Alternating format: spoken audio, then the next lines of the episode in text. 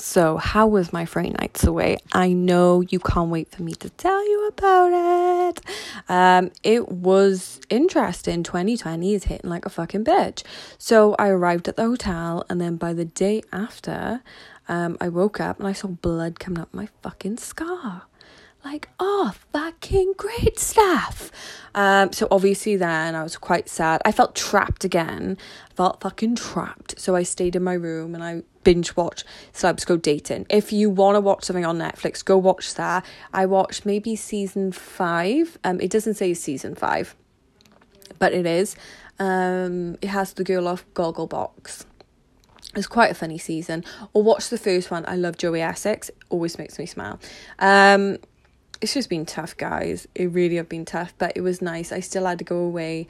Um, I probably had to go away to be my by myself because it's just hard, you know. Life hits you, and when life hits me, I need to be by myself even more.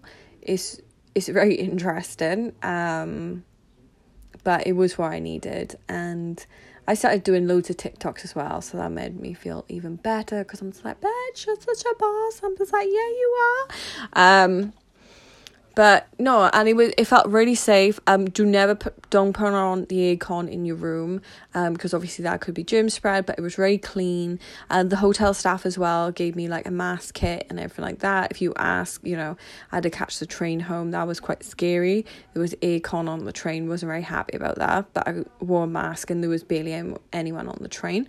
Um, yeah, and um, if you have room service Oh, by the way, hotels now have 5% tax on their food, not 20%, because obviously they're trying to encourage people to spend. So, room service for a lush curry was actually £11 and it was banging.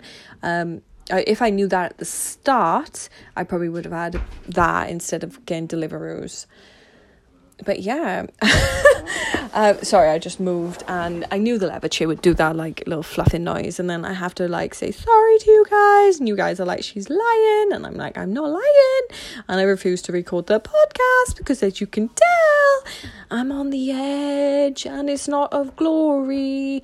I'm crawling my way through this. Yeah, yeah. Um, either way, I don't know whether you learned too much about that um, from that podcast, but hotels may still be cheap, so get them in.